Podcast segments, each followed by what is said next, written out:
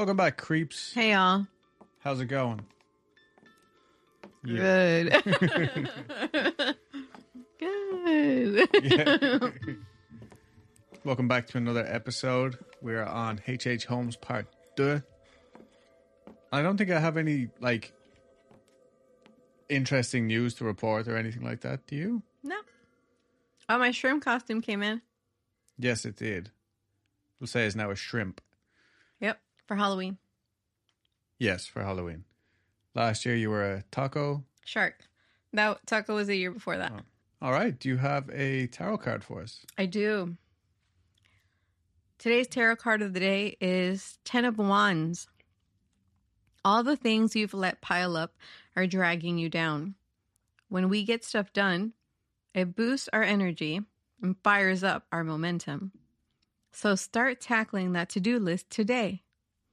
This might mean delegating tasks or crossing things out that really aren't that important to you. Clear out the energetic clutter in your life and prepare to be revitalized. Wow. I feel like that's really fucking telling me to get the finger out and just. It's lo- uh, telling us all. yeah, th- this week was actually pretty busy though. Like when I sat back and thought about it, I did those photos and stuff that had been like really bothering me because there wasn't a there wasn't a deadline or anything, but I had meant to do it like a couple of weeks ago. And then with everything that had happened, it just took ages to actually get around to doing it. So Yeah. it's finally done, so I was able to concentrate on this. So yeah, I I like that card. All right. Well, Yeah. tell me about oh. H.H. Holmes. Oh yeah, okay. Why we're here. Why we are here. So I do need to add another source to my list from last week's episode, and that is H. H. Holmes' The True History, The True History of the White City Devil by Adam Selzer. Now, this book I think has a lot more details to it, but it was presented as like a shocking new twist to the story of H. H. Holmes. And while there's definitely some interesting differences, I haven't really like come across anything like jaw-droppingly different. According to the author, though, like he really went nuts trawling through old newspaper articles and first-hand accounts from the time. And there's definitely, like I said, a lot more uh, like additional tidbits and stories that just that show just how like actually insane Holmes was. Mm.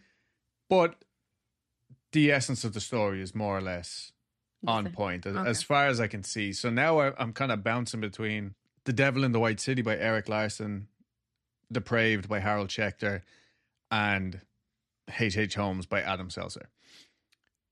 The one nice thing I will say about Selzer is he was actually just a tour guide, not just a tour guide, but you know he was a tour guide in uh, Chicago doing like a tour specifically about H. H. Holmes Oh, okay. around the city. And so he was like, yeah, so in between stops, I wanted to have like random bits of like stories to tell people. So that's what spurred on his thing. So he's as close to like a an on the ground source as we can get, I think, Okay. in this day and age. And I, I do think that it's the most recent publication about Holmes. But particularly the stories from his college days, like that whole chunk of his life was a lot more thorough in this book. We knew that he had just barely gotten by for the most part, but apparently the professors barely allowed him to even graduate, and there had been allegations made against him from women attending classes at the college and like a local hairdresser or something. Now, we don't know exactly what these accusations were, but they were said to be severe. Hmm. Now, severe back then could have meant promising to marry them and then not. Oh, okay. He was, after all, still married to Clara Lovering. This was something that would have stopped him graduating, though, if the professors had proved it. He managed to worm his way out of trouble every time, obviously, but supposedly, as he was graduating, diploma in hand, and shaking the hand of a professor who had stood up for him in one case, he told him all of those things that that woman had said were true Wow. for no reason other than to see the man's reaction.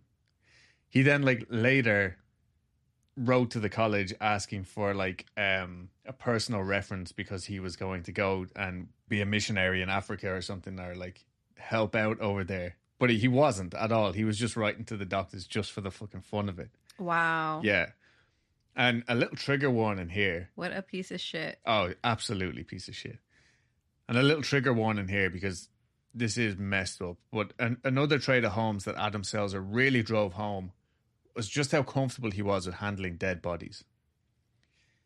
Apparently, he would take pieces of corpses home with him for further studies, and I think for shock value as well. hmm A woman whose house Holmes had boarded in with other college students told a horrific story that as she was cleaning his room one day, she was trying to locate the source of a particularly bad smell. So she looked under the bed and saw a dark object. When she managed to get it out, she realized that it was actually the body of a baby. Oh my god. Yeah. She was horrified. I don't know what his reaction was, but I know that at this time, medical cadavers were scarce. Professors trying to teach new doctors were resorting to grave robbing themselves. So maybe he genuinely was just trying to, you know, practice and study, but very fucking bizarre. Yeah. Either way, like, just reading it was terrifying. Like, I don't know. Something tells me he wasn't. I don't think so either. I, I think this was just a weird obsession that he had. Like, remember, he specifically moved colleges as well to get better educated with dissecting. He had moved to University of Michigan because of their dissecting classes. Interesting. Yeah. So do you think maybe like this was just like a scarce body thing? So he's like, okay, this is all I can get my hands on is just the baby. Or do you think at some point he was anticipating? He's like, you know what, I'm planning to do all this fucked up shit, so I might have to run into dissecting a baby. So he's like, let's do that practice now. I guess I don't know. I, I, I don't know. The, the impression I get is that he was just so intensely curious about the human body. I see. Okay. but not in like a, an educational way, like just in a I wonder. Yeah. you know. Yeah. He was just he thrived in cutting up bodies.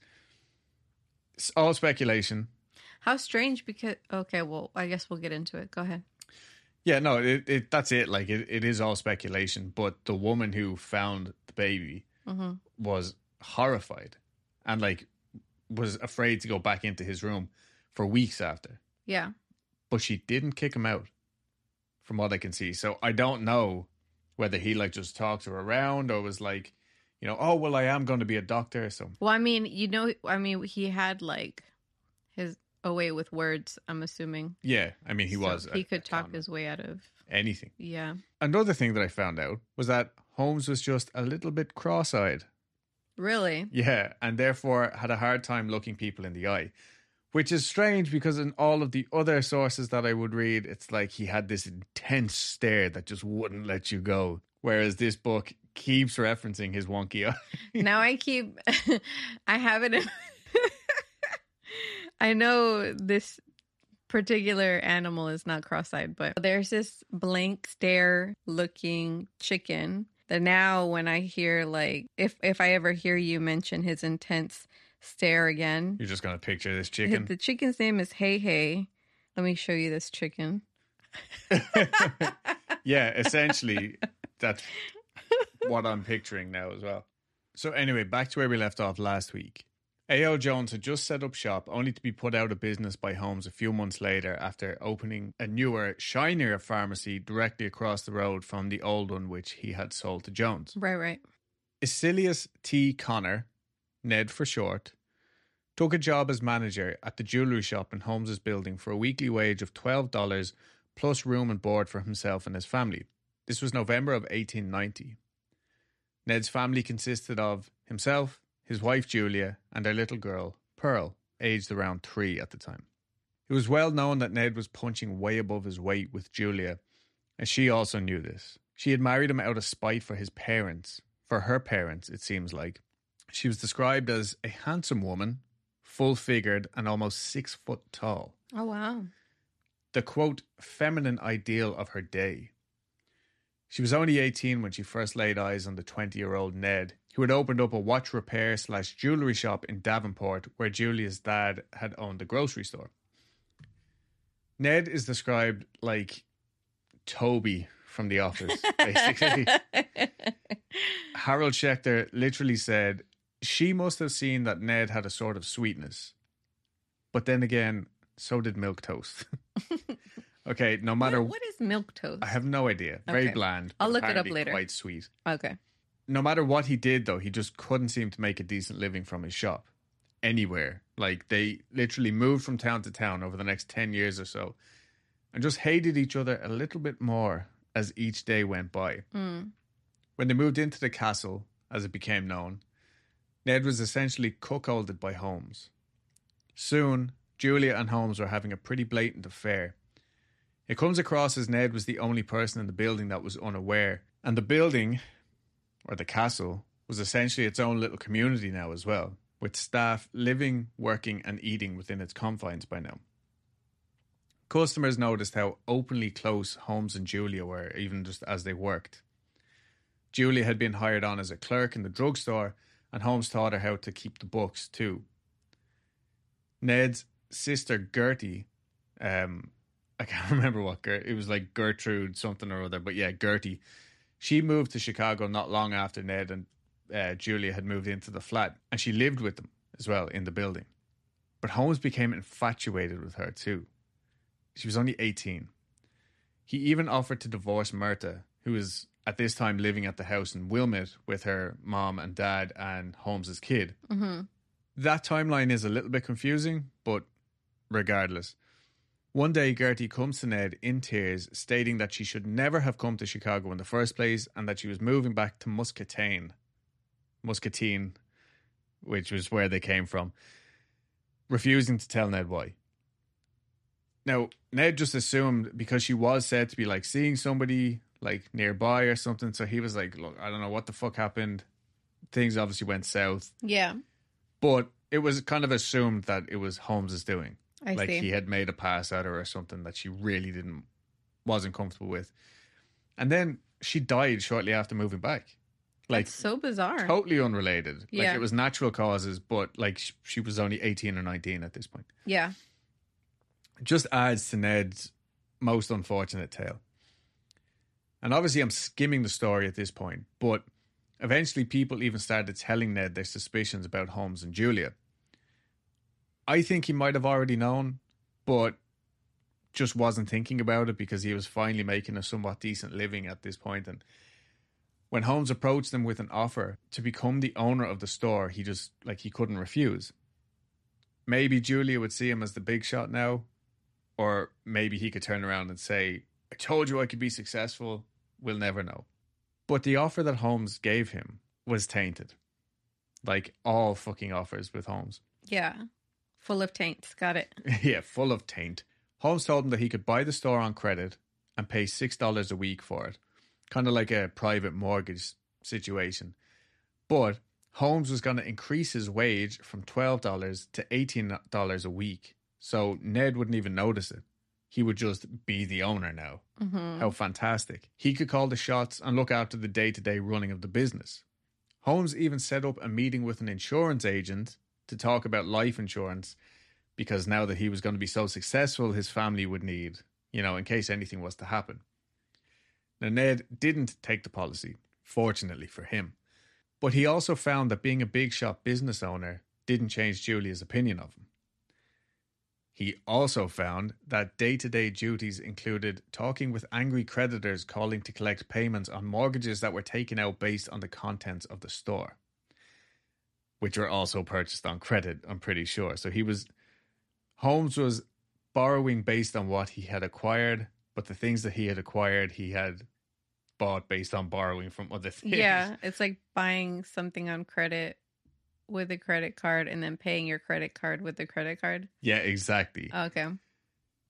But when Ned approached Holmes to ask, like, what the fuck is this all about? Because he was like, I'm sure there's been some sort of mistake. Holmes assured him that this was just a necessary part of all and any successful businesses, and that he would just have to learn how to deal with it. The sale was final, and that was it and all about it. Sometime in the spring of 1891, Ned and Julia had a final blowout argument.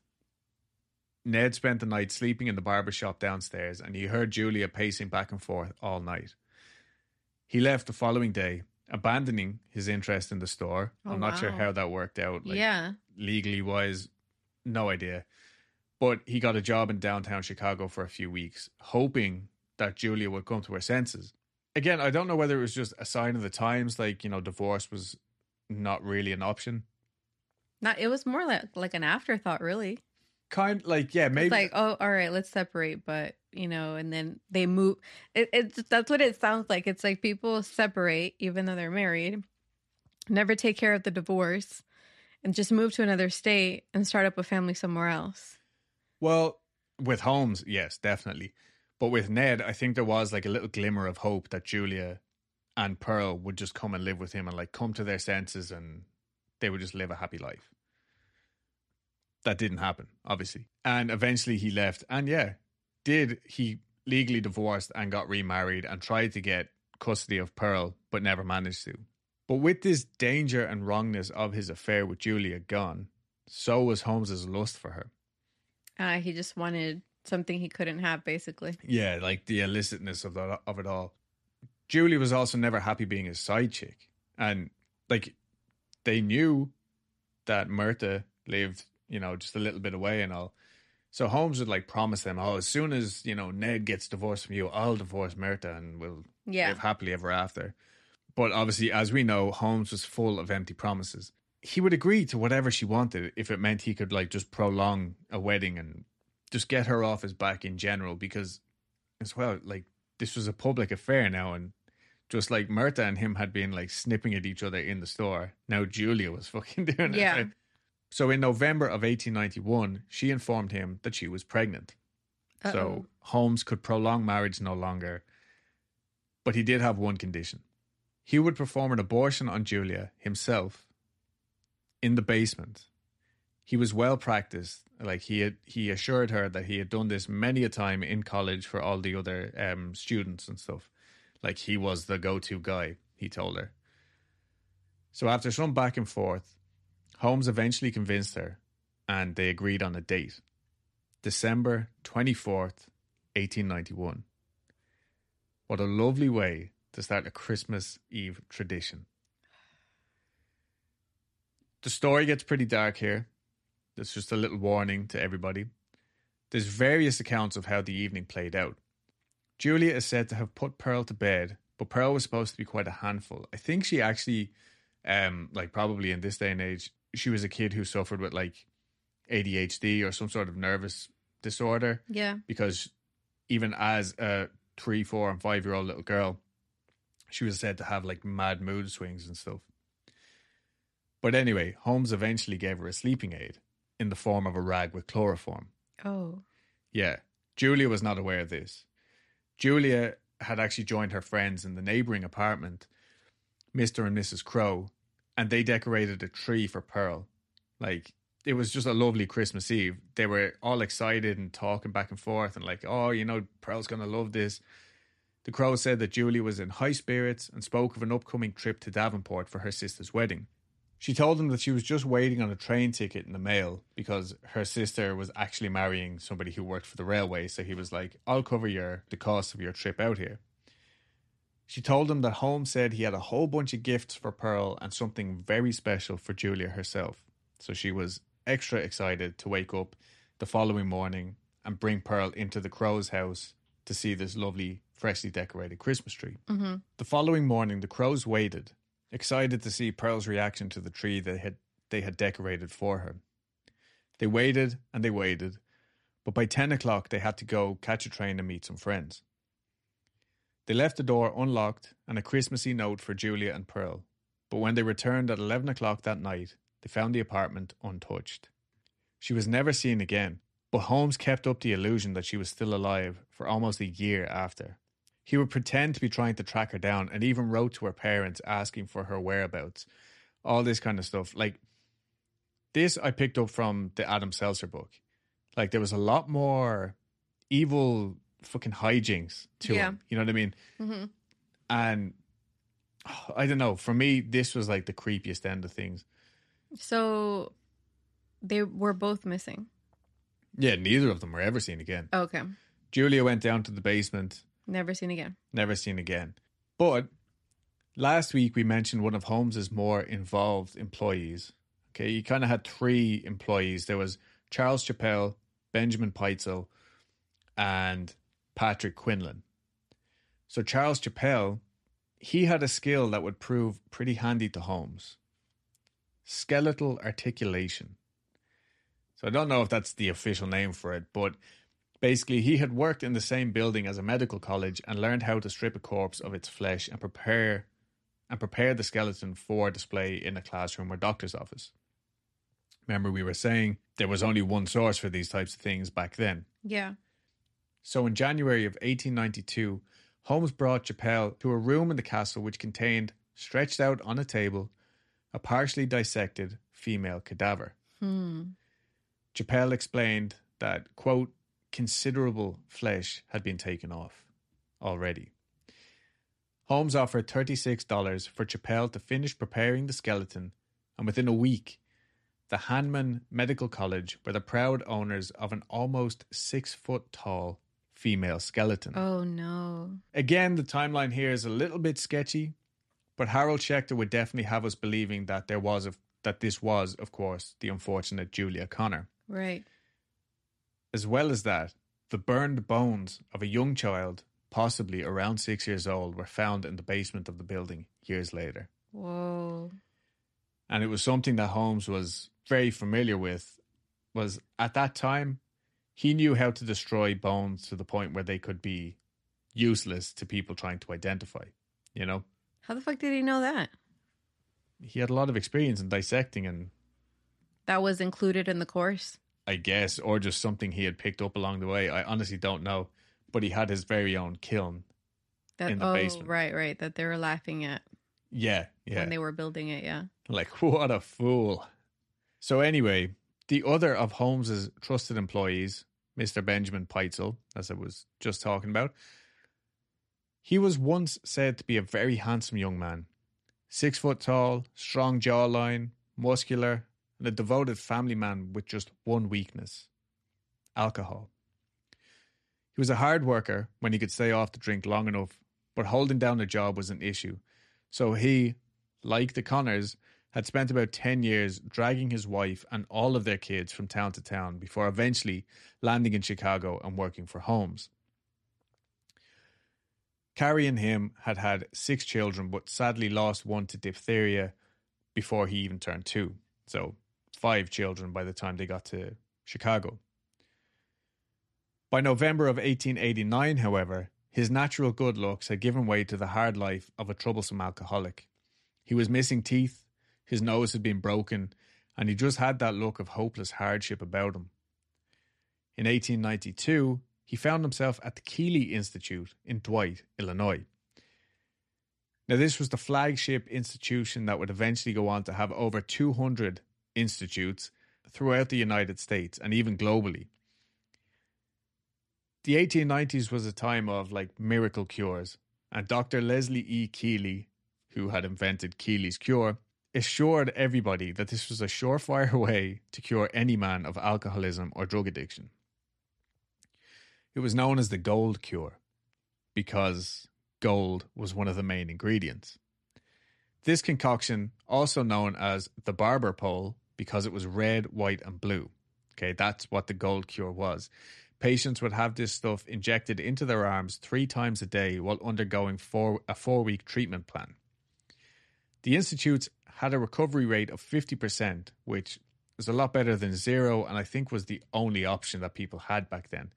It was so popular that I think Minnesota, there was a state that offered to pay for this, like, or give a, at least a loan to the person that was suffering from alcoholism. So if you kept getting arrested and put in the drunk tank, you could go and avail of this, like, basically free trip to the Keeley Institute. Like, you would pay it back eventually, but it was no credit kind of thing. The actual injections, consisting of gold, alcohol, strychnine, and God knows what else, left the patients in a slightly sedated, euphoric state, which I think just relaxed them, while what was actually helping them out a lot was the fact that they were away from bars and enabling environments while also actively engaging in group therapy sessions. So, in some like aspects, this very backward sounding institution was like actually a very positive thing for people, you know? Yeah, it kind of sounds like the early stages of someone with like I know Suboxone is not for alcohol. It's for opiates.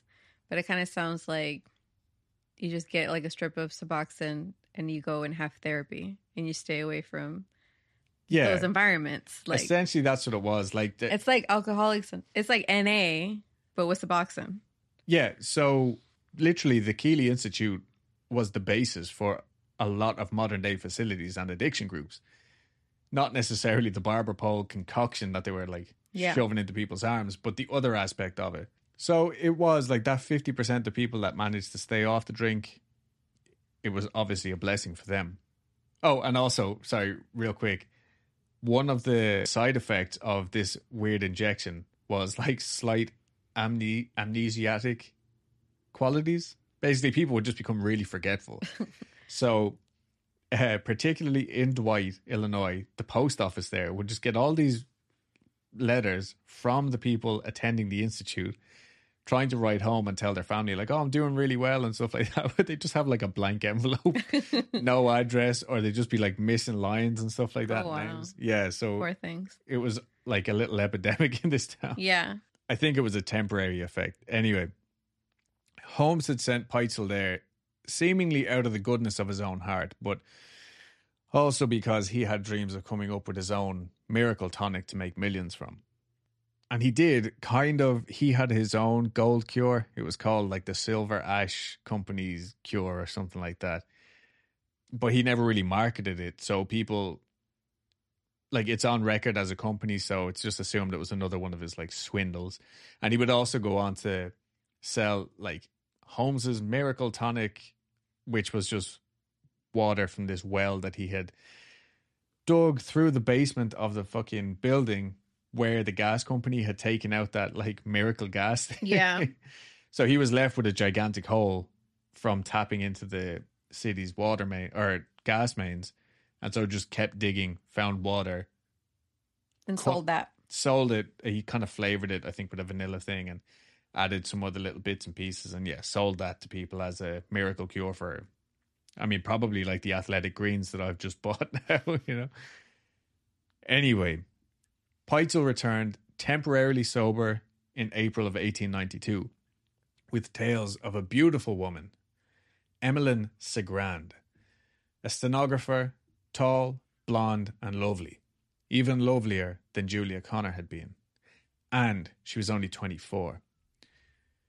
Pitezel's description of Emmeline intrigued Holmes so much that within a week of his return from the Institute, Holmes wrote to her offering her $18 a week to be his very own private secretary. She accepted because at the Keeley Institute she was only making $12 a week, so she'd be a fool not to.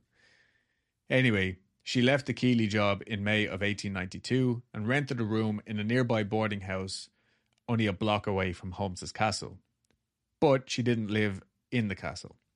This is how the story goes. Anyway, Holmes himself said that he had actually discovered her at what I can only describe as a secretary store. Sort of like a temp agency where young women with the right qualifications could go and apply for work. He said he walked in and just saw her there, like sitting on a shelf or something. I don't know. And he was like, This one, I must have her. That's according to Holmes in his own words. Regardless, though, Holmes and Emmeline had been seen gallivanting around the town and certainly around the building. One of the residents said, quote, The relations between Holmes and Mr. Grand were not strictly those of employer and employee. Mhm. And other people, like I think a postman or a parcel delivery person, He was like, yeah, they're fucking. like, I saw them kissing one day. Apparently, anyway. While the other guy's like, well, they're not. And then, Yeah. yeah. man, they're fucking. They're fucking. they're fucking in there. Yeah. They're clapping cheeks. Anyway, he had even bought her like a bicycle. Now, this was again another one of his swindles. He would buy, he would, Did he buy it on credit? yeah, he would buy these bicycles and just sell them off. So all of a sudden, like people all around the Englewood area were buying these lovely bargain priced bikes directly from Holmes, who was just ripping off the actual shops that were selling them. Yeah, because it's like, well, I don't have the bike. Yeah. So him and Emmeline would go uh, like cycling through the parks on weekends. I remember this was a new sport back then, so it was really it's like the equivalent of us going one wheeling, you know, through the park and stuff. I thought you were gonna say like BMXing. Or, no, like, I mean this shit. is like the OG BMX. They would go to the theater in the evenings, enjoy lovely dinners at trendy restaurants. And there's a lot of controversy over whether or not Emmeline had actually been involved with Holmes like that. She supposedly never stayed overnight in the building when Holmes was there. Like any night she stayed in the building, Holmes was, you know, I'm out of town that night, but I think they were actually just quite good at covering their tracks Mm. similar to the affair with Julia, I think Holmes got his kicks from all the sneakiness rather than the actual affair. Emmeline was his secretary too, so she knew that he used all these various aliases when it came to business. And she referred to him herself by different names depending on who she was talking to. So, H.S. Campbell, for example, was the name that the building was registered to. While talking to other people, she would say, Oh, it's Mr. Belknap. And Belknap was Holmes's wife's maiden name. You know, and Emmeline had also met uh, Myrta Belknap, Holmes's wife, Mhm. in her house. Like Holmes had taken her there, Yeah. but people were very involved back in the day, and so the boarding house where she was staying originally, the woman didn't approve of her going out at night and all this. So he- she would say, "Oh well, I'm going to meet my fiance," and she would call him like Mister Phelps or something. Yeah. But Mr. Phelps was the alias that Pitezel had used when he was checking into the fucking Keeley Institute. So there was some sort of co- um like that's where the controversy comes from. People are like, well, was she having the affair with Holmes, or was she having the affair with Pitezel? Yeah. But Pitezel was like not a good-looking man at that at this point, you know, and not very confident, as opposed to Holmes, who was all of these things. Yeah. Like he could Charm the pants off of anyone. Exactly. I think this was Holmes's way of like making it a kind of a joke because he had obviously told her, well, this isn't actually Pitezel's real name. So let's, when you're telling your friends and family, tell them that my name is Phelps because that actually is my real name. And so he told her that he was also the son of a lord in England. Okay, Robert E. Phelps. So when she did tell her friends and family about it, her new older but very successful fiance, she would only refer to him as Mr. Robert Phelps. And she had told her younger sister that they were going to go back over to Europe on their honeymoon. They were going to travel all around and even visit the English lord that was his father. So all these plans were being set in stone for around December. Around October, Emmeline had learned that she had these distant cousins that she had never met, but they were living in Chicago. And I think he was trying to like put up set up some sort of family tree. And so she invited them over to see her husband to be's lavish building one evening. Her fiance was not actually there at the time, but she gave them the tour. And she was so clearly enthralled by this lord's son to which she was betrothed that her cousin, Dr. B.J. Cigrand, who was actually the person who came up with the idea of Flag Day, random little t- tidbit, he just didn't have the heart to tell her that this place was a fucking dump. Yeah. Okay. Wait, so was she was she was telling her family like this is the guy I'm gonna marry, but knowing that he was still married to Myrta. Yeah. Okay. Very similar to Julia. Yeah, yeah.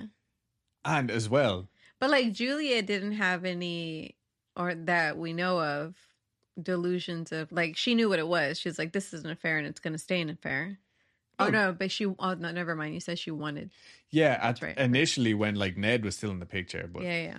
Forgot. the building was not the palace of splendor and refinement that it was made out to be by most accounts.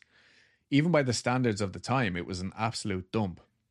To a more trained eye, it was clear that Holmes didn't have a clue about designing a building and had used cheap, poor quality materials, anything he could to cut costs because he wasn't paying for it anyway.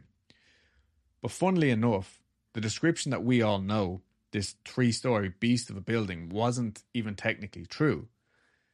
When the building was officially completed and open for business, it actually only had two stories, and it was not a hotel. There were businesses on the ground floor, while upstairs Holmes had his office and all of the other rooms were not actually hotel rooms, but long term rental rooms, like flats, apartments. One of them had like five rooms to it, like and the idea of turning the building into a hotel was an afterthought and was never fully carried out. Adam Selzer says that the third floor was really only added on as a lure for potential investors, which kind of dispels the rumor that there was hundreds of tourists who came to stay at the castle only to never be seen again. Now, I mentioned last week that the World's Fair was going to be going on in Chicago. That's why Holmes came up with this brilliant idea of opening a hotel, or potentially opening up a hotel.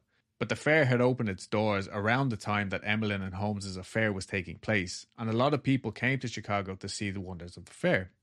It was the site of the world's very first Ferris wheel, which was America's answer to the tower built by Gustave Eiffel, which had been erected for the previous World's Fair in Paris in 1889. It really was an amazing feat of human innovation, and if you want to learn more about that, definitely read The Devil in the White City by Erik Larson. But I'm only talking about it because the huge influx in people brought with it a huge influx of crime. Naturally, Mm-hmm. people are shit. Young men and women ran away from home and showed up at train stations all over Chicago and nearby, unaccompanied and gullible, just waiting to be taken advantage of. Madams would literally just hang around and look for young women who seemed a bit lost. And they'd be like, Oh, I'll show you where you can come and stay. Look, I won't even charge you for the night. I'll feed you, I'll do whatever. And then all of a sudden, they're prostitutes. Ah, Okay. And this happened over and over again. And the people of the time were not shy about it. Like they knew. There was one, I guess, like main madam who Erik Larson talks about briefly.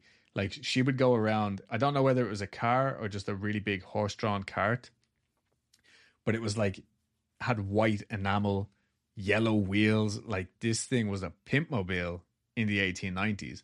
And she was openly this woman who just ran a huge brothel at the time. She was one of the wealthiest women in the area. So so anyway, when Holmes's crimes were discovered, the quote murder castle was thought to be used as a kind of a scapegoat. You know, like this was a few years afterwards, but the police were basically able to say, "Oh, well, that's what happened to all these people." You know, we problem solved. You know, all these people that came to the city and went missing, this is where they all were buried. oh, okay. That's kind of the story that came out. When in actual fact, it wasn't even a hotel that was taking people like nightly visitors. yeah. So those are all like cold cases, really. Yeah, pretty much. Like, but the fact is that like Holmes had been broadcast as this murderer of over two hundred people. You know, when in reality it was closer to, I mean, much fewer than that. The third floor was basically just a mirage of a hotel, Yeah. if that makes sense. mm-hmm. Emmeline's cousin, Dr. Cigrand, was possibly one of those people who would have seen right through Holmes's facade of successful businessman had he met him that night. And I think we mentioned last week that someone who definitely did see through Holmes's fake exterior was his wife Myrta's great uncle, John Belknap. Right, right, right. It said that he's not worth anything. Yeah, he just he had a feeling Yeah, even yeah. before he met him, so his mind was kind of made up. He didn't trust him, but he saw the effect that Holmes had on Myrta and even Myrta's mother, who just thought the world of him whenever he managed to pull himself away from his business and come and visit.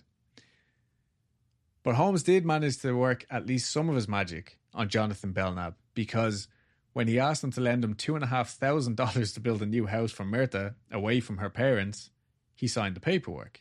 He was like, Yeah, sure, like I'll pay you the money back, don't worry about it. And then Holmes went back to Englewood and forged the signature on another document for a further two and a half thousand dollars. Whoa. Yeah, like basically the same day from what I can make out.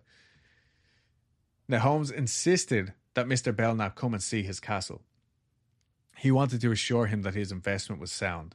He was like, I promise I'll pay you back. I'm just waiting on all this stuff to come through and like liquidity and assets, blah, blah, blah. Business, business, Yeah. business. Belknap Numbers. Yeah. Belknap really didn't want to go. He fucking hated Holmes. Like he, he couldn't think of anything worse than spending an afternoon with him.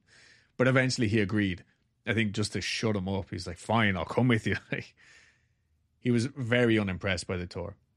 This man noticed the dodgy craftsmanship and the even dodgier design.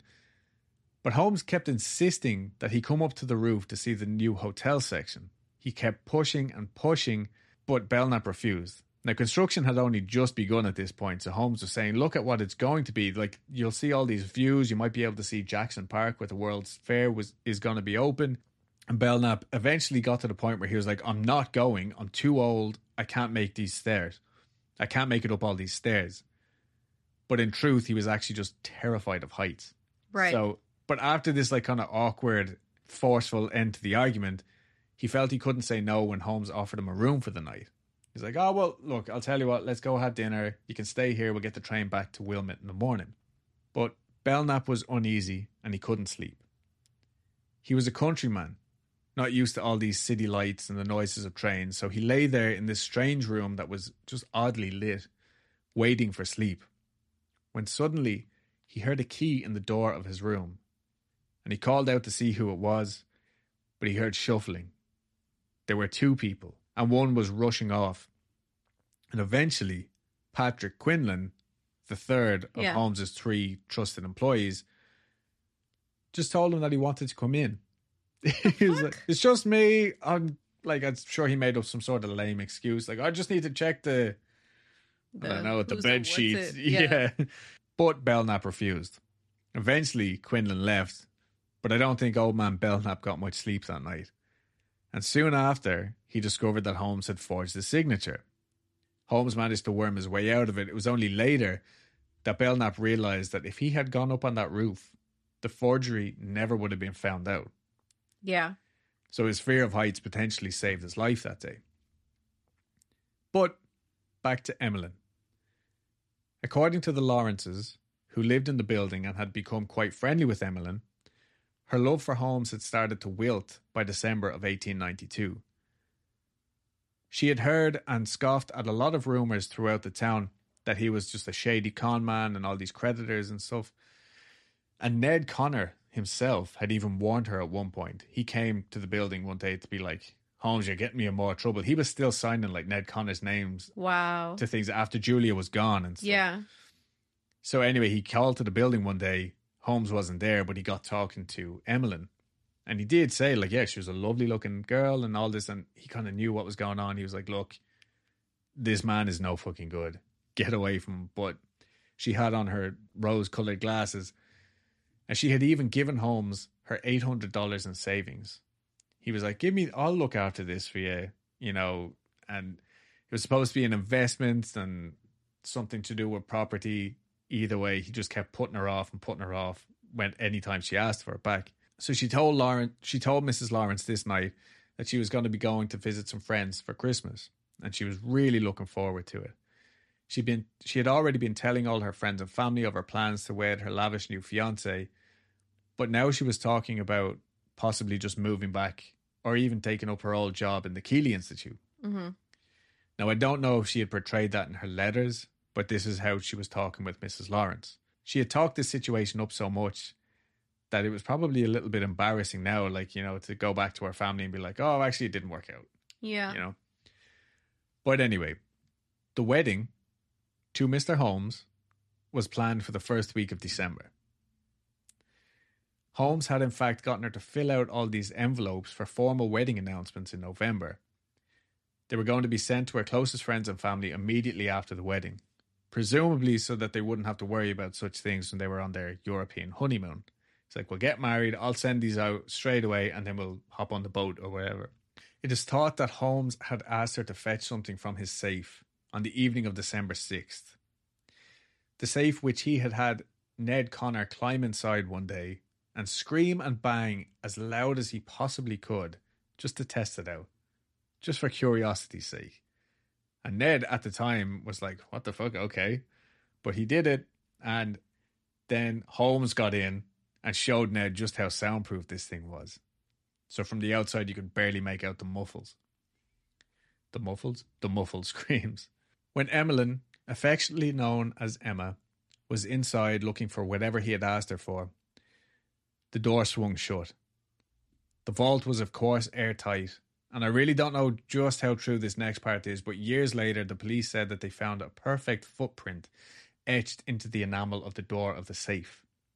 This could have meant that Emmeline, presuming that it was her footprint, had gone into the vault barefoot, and also that Holmes had poured a chemical on the floor that would have essentially eaten up the oxygen in the vault quicker, which Emmeline would have stepped in and then possibly kicked the door, leaving a forever footprint. Yeah.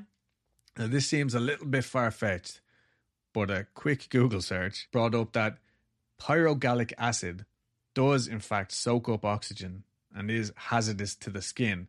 So, I'm not a chemist, but Holmes was at the end of the day. So, he would have known exactly what chemicals he needed to do this. Yeah. I have no way to completely debunk this, as awful as it sounds, but regardless, Holmes said it took her hours and he sat outside listening. Oh my God. Yeah. Even with the aid of this mystery substance. That's awful. And on December 17th, 1892, Emmeline's family and friends received her handwritten envelopes in the mail. Inside, they found a card printed with a simple inscription Mr. Robert Phelps, Miss Emmeline Cigrand, married Wednesday, December 7th, 1892, Chicago. On December 7th, her hometown newspaper printed Miss Cigrand weds Robert E. Phelps. The bride, after completing her education, was employed as a stenographer in the county recorder's in the county recorder's office. From there she went to Dwight, and from there to Chicago, where she met her fate. She is a lady of great intelligence and has a charming manner and a handsome appearance. She is a lady of refinement and possesses a character that is strong and pure. Her many friends see that she has exercised good judgment in selecting a husband and will heartily congratulate her. Wow. Where she met her fate. That's Such an odd choice of phrase. Like especially to use Especially an now. announcement. Yeah, now. yeah. So we can only assume that Holmes just had a little giggle at that. Oh, he It's- wrote that. We don't know for sure. But that's what this is Holmes covering his tracks. Yeah, I see. and also having just a little laugh, basically. And Mrs. Lawrence did ask Holmes like where Emmeline had gone, but he would only reply in short answers. She's gone off to get married. I don't know who the man was. Some traveling businessman she had met somewhere. well, they do. They do say like if you want to get away with a lie, the less details that you give, the more convincing the lie it is. Yeah, exactly. But Mrs. Lawrence also said that the day after she had last seen her, about 7:30 p.m., Holmes came out of his office which had been locked all day with only himself and Patrick Quinlan coming and going from it. He asked two men who lived in the building to give him a hand bringing this trunk downstairs. It was a new trunk, about 4 feet long, and Holmes begged them to be careful with it as they carried it down. They loaded it onto an express wagon and it was hauled off unceremoniously. On January 2nd, Chappell was again given the corpse of a female whose upper body had been stripped of almost all its flesh. He quickly got to work, and a few weeks later, the LaSalle Medical College of Chicago purchased a beautifully articulated skeleton. But Holmes kept up the charade of not knowing what had happened to Emmeline, just like Julia. A trunk full of her possessions showed up at her hometown, and her family took that as a sign that her new husband was going to buy her all new things when they got to Europe, and she didn't have to take all this stuff with her. But they did notice that the trunk wasn't exactly packed very nicely or with any real care. Holmes also told Mrs. Lawrence, who much later ca- claimed that she was suspicious of him the whole time, he told her that Emmeline was due to call in this day, but I think this was in January. He was like, Emmeline's calling over. I need you to get her to sign these papers. I know she's going to come in and say hello to you. Just make sure she doesn't leave without saying without signing these papers for me. It's very important. But of course, she never showed up. Right. And he even pulled off a similar stunt. And he even pulled a similar stunt with Emmeline's parents through a letter. He was like, Hi there, I'm sure you're aware that your daughter has gone off to be married to her husband and live happily ever after. But she was my secretary, and therefore I do need her signature on these very important documents. This is what really shows shows the true psychopathy of the man. Yeah. You know, and like these were his his trophies almost. Yeah. I feel like, and just knowing that the parents were like, because the parents would write back. It was the same with Julia. hmm They were like, "Well, we really thought that you knew where she was." We and he would offer to help. He was like, "You know, I'll even pay to get you know such Yeah. and such." But no, he was just this was him languishing in in his How strange. yeah This is the equivalent of like someone killing like a person and then going back to the scene of the crime. It's exactly Like- what it is. Yeah, It's exactly that. It's Yeah, dragging it out. basically. And so that's where we're going to leave off this week. I'm going to try my best to wrap this up next week, but honestly, I don't know if we'll, if we'll be able to. Next week might actually be um, just a titillating true tales because there's still a lot going on here and Halloween and stuff like that. So just hold on to your cheeks for the end of this series. You know, I sometimes wonder why H.H. H. Holmes is a topic that's visited even so many years later because when was this 18 The 1890s. yeah. 1890s it's 2022 you know what i mean and like just a fucking insane story so far. And i know you're probably nowhere near like done but it just goes to show like you know a lot a lot of people say well it's never been this bad. You know pe- people are really nasty nowadays. People are really sick nowadays. Yeah. But this just goes to show they've always been sick. It's just they've been under the radars because there's lack of laws and protections and you know things that It's that what I'm and the- like now we have a 24 hour news cycle. We've got social media so we hear about these Right. things instantly.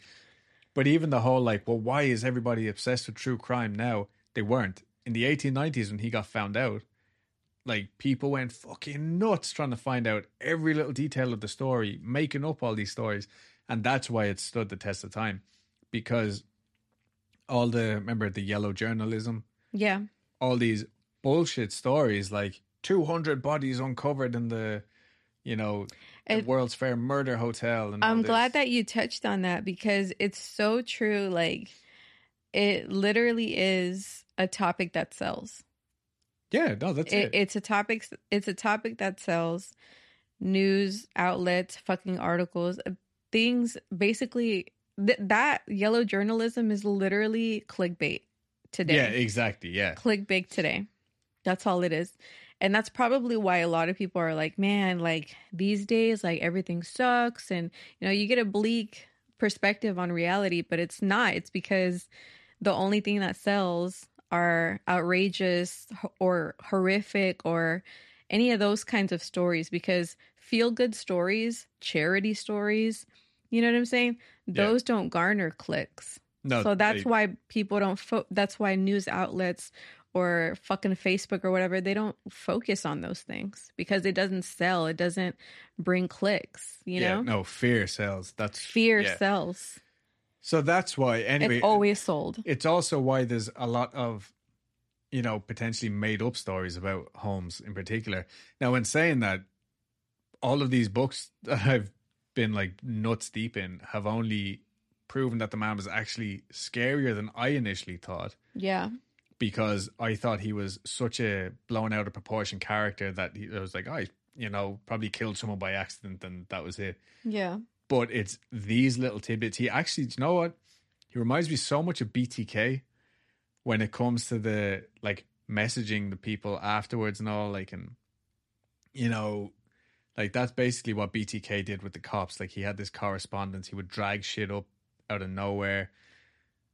So yeah, he, he's just, I think, the perfect embodiment of a psychopath yeah in every aspect. Like, and and that's another thing it's like um a, like the media like i want to say like the one media that i consumed about the topic was i don't know like now that i'm thinking about thinking about it it was like very out of touch because i was like the way it was presented to me it was like oh well he's just you know into mischief you know like but mischief and murder they're not they're not synonyms yeah, they're yeah. complete mischief is what my cats do Yeah. you know what i mean Well, it goes back Like- to the good and bad rascalities, right?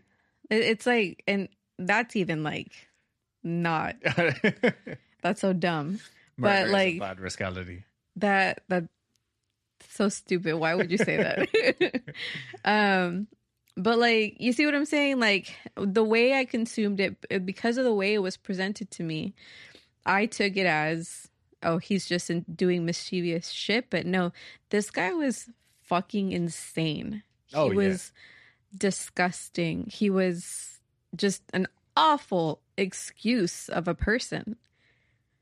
Yeah. So crazy. The perfect example of the innovative, successful businessman of the 1890s, you know? Nothing will stop him from getting his fortune. Yeah, that that's true. That's true. But anyway, But you know, it makes you it makes you think like, um, if Jeff if there was no like if social media wasn't what it is now, if there was not cameras on every corner, oh, yeah. would like would Elon Musk and Jeff Bezos be a fucking H. H. Holmes? Well, okay, not to get too deep at this late stage, but look at Epstein's Island. Yeah, yeah, perfect, perfect example. example, yeah. Absolutely, yeah, absolutely. I'm glad you said that. Anyway, we're not going to get down into that rabbit hole right now. We have to go go to the hospital and visit our relative. Yes, Um, but yeah, I hope you guys are enjoying. Just rate, review, share this with your friends. If uh, you know, if you got, if you can, if you have, if you have one friend, share this with them. yeah. we appreciate it very much. And um, yeah, we will see you guys next week. Okay, Bye. bye. Sorry if you can hear that. Pork chop has joined me on my lap because she's a needy bitch these days and will not leave me alone. She's literally purring into the mic.